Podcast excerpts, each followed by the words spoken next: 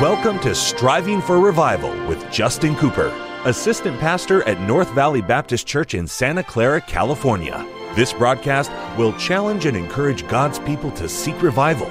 We pray you'll be blessed as you listen to Striving for Revival. Welcome to the Strive for Revival radio broadcast. This is Pastor Justin Cooper coming to you today from the KNVBC studio at the North Valley Baptist Church in Santa Clara, California.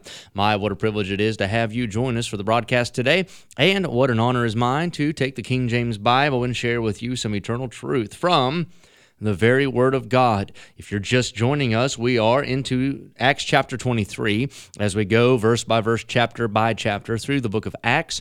And this will be our second study in this 23rd chapter. And I'm looking forward to continuing this account where Paul is standing before a council of Roman soldiers and Jewish leadership. And we'll see what takes place here in just a moment. Now, if you have missed any of our prior Bible studies, they are all available for you via our podcast. Our podcast is entitled Striving for Revival. It's found on every podcast platform, and it is absolutely free for you to subscribe to. And then you'll have access to every bit of Bible content we produce here. And there are hours of Bible studies there for you, and you can use that uh, whenever you find the time. And you can, I like the podcast because you can pause it, rewind it, and uh, re listen to uh, broadcast that we put on the radio. And it enables you to take notes and take your Bible and follow along and underline. And I like that. I think you got to have a marked Bible. And and an underlined Bible and notes in your Bible. And uh, the Bible is our blueprint for life. It is our guidebook for this world and into eternity. And it is what we depend on. It is our daily bread. We need the Word of God. And the written Word tells us about the living Word. And the only way to live a life is to live a life according to the Word of God. I won't know God's will if I don't know God's word. So let me challenge you to be a Bible student. The podcast can help you with that. Also, our church has an app in the Apple App Store, the North Valley Baptist Church app, NVBC app.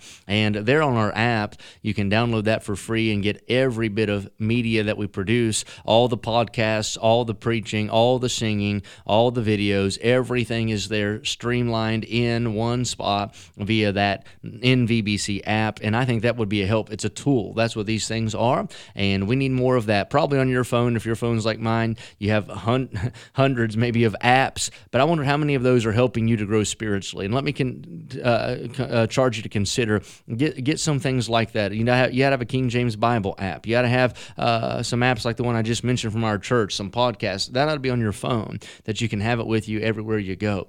All right, here we go to Acts chapter 23. Now, Acts chapter 23 really is a continuing saga that began in Acts 21 and then followed 22 and now 23, where Paul has arrived in the city of Jerusalem. And just like Agabus and others had prophesied and warned, Paul has been taken into custody. Paul went into a temple, uh, into the temple to uh, uh, observe Jewish rites, just to kind of appease the Christian leadership, the Jewish Christian leadership of the church in Jerusalem.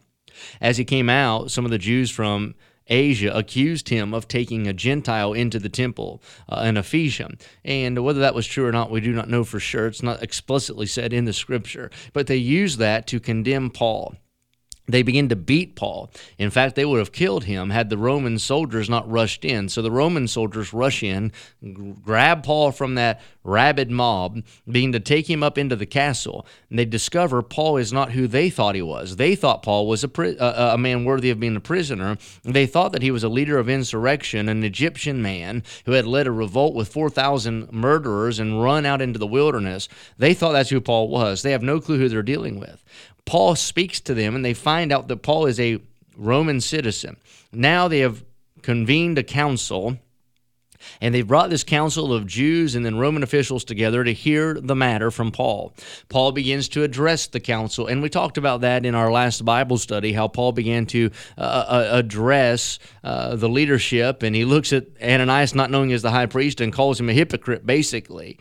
And uh, Ananias says that Paul should be smacked in the mouth. Now, we're going to see the continuation of that dialogue in verse number six. We'll pick up our reading there.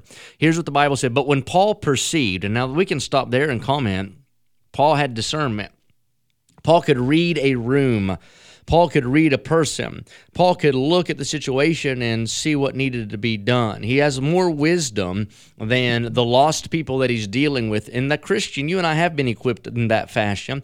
If we'll just let the mind of Christ dwell in us, if we'll be led by the Holy Spirit, we can have discernment. God will give us wisdom how to navigate the situations and circumstances of life. And if you need wisdom, let him ask of God. He, he'll give it liberally. If you'll ask him, he wants to give you that kind of godly wisdom. So Paul could perceive that one part were Sadducees and the others Pharisees. So this council is made up of a Democrat and Republican sect, if you will, Sadducees and Pharisees. Now, they're both Jews, but the Sadducees believed in no miracle, no resurrection, while the Pharisees believed it all. So Paul sees this and he sees, now this crowd is unified in their hatred of me, but they will be divided in this point of doctrine. And so Paul's going to be wise as a serpent, harmless as a dove. He's going to bring this up. So Paul, when he sees part were Sadducees, part were Pharisees, he cried out in the council, Men and brethren, I am a Pharisee, the son of a Pharisee. That you better believe that got their attention. All the Pharisees went, What? And the Sadducees went, Huh? He said, Of the hope and resurrection of the dead, I am called in question. Paul had preached the resurrection. And so he's not lying. And Paul preached that Christ rose from the dead. Now, the Pharisees believed in a resurrection, a general resurrection. They believed in the resurrection of the dead. The Sadducees did not. Paul is bringing up a point that he knows will, will cause contention between his accusers. Smart man, a spirit filled man. And the multitude was divided, it says. So they're split right down the middle over this doctrine of resurrection. For the Sadducees say there is no resurrection, neither angel nor spirit. They are the deniers of miracles. That's like the modernists that's like the uh, the uh, the the ones who take the Bible and throw out every bit of miracle uh, mentioned in it. Any kind of uh, Jesus walking on water, turning water into wine, any of the dead being raised or the lepers being cleansed. They would take all of that and say it's allegorical. Uh, it's just type. It didn't actually happen. It's just there uh, for whatever reason. We can get some kind of a, a lesson out of it, but it's not factual. And so they throw all of that out. That would be the Sadducees. They still live among us today. But the Pharisees confess both. And there arose a great cry, and the scribes that were of the Pharisees' part arose and strove, saying, We find no evil in this man.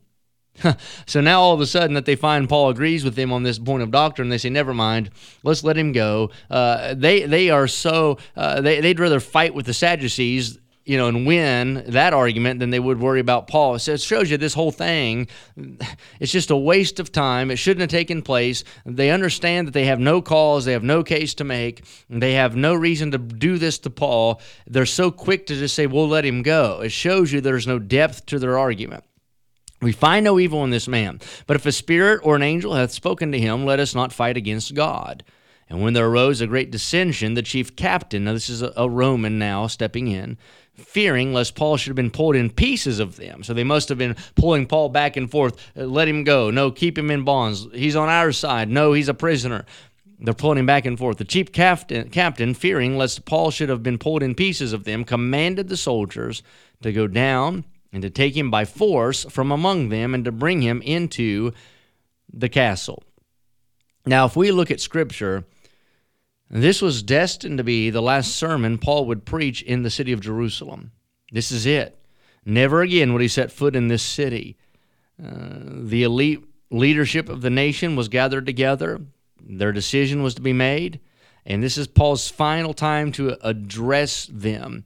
And as Paul is addressing this crowd, he brings up the doctrine of the resurrection. You study the book of Acts.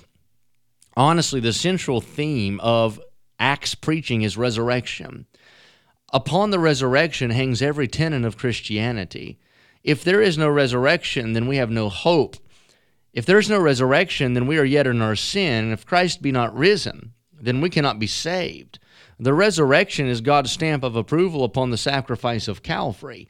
And it shows us that He is very God And he laid down his life, yes, but rising, he justified us. He rose again, showing that God has accepted his atonement for our sin. So Paul brings up the resurrection, just like all of these apostolic preachers emphasized the resurrection. The resurrection separates Christianity from every false cult in the world. Uh, there's no other there's no other group out there that can say, you know what, our, our God died for us and he rose again. No, other folks worship a God that says you ought to die for me.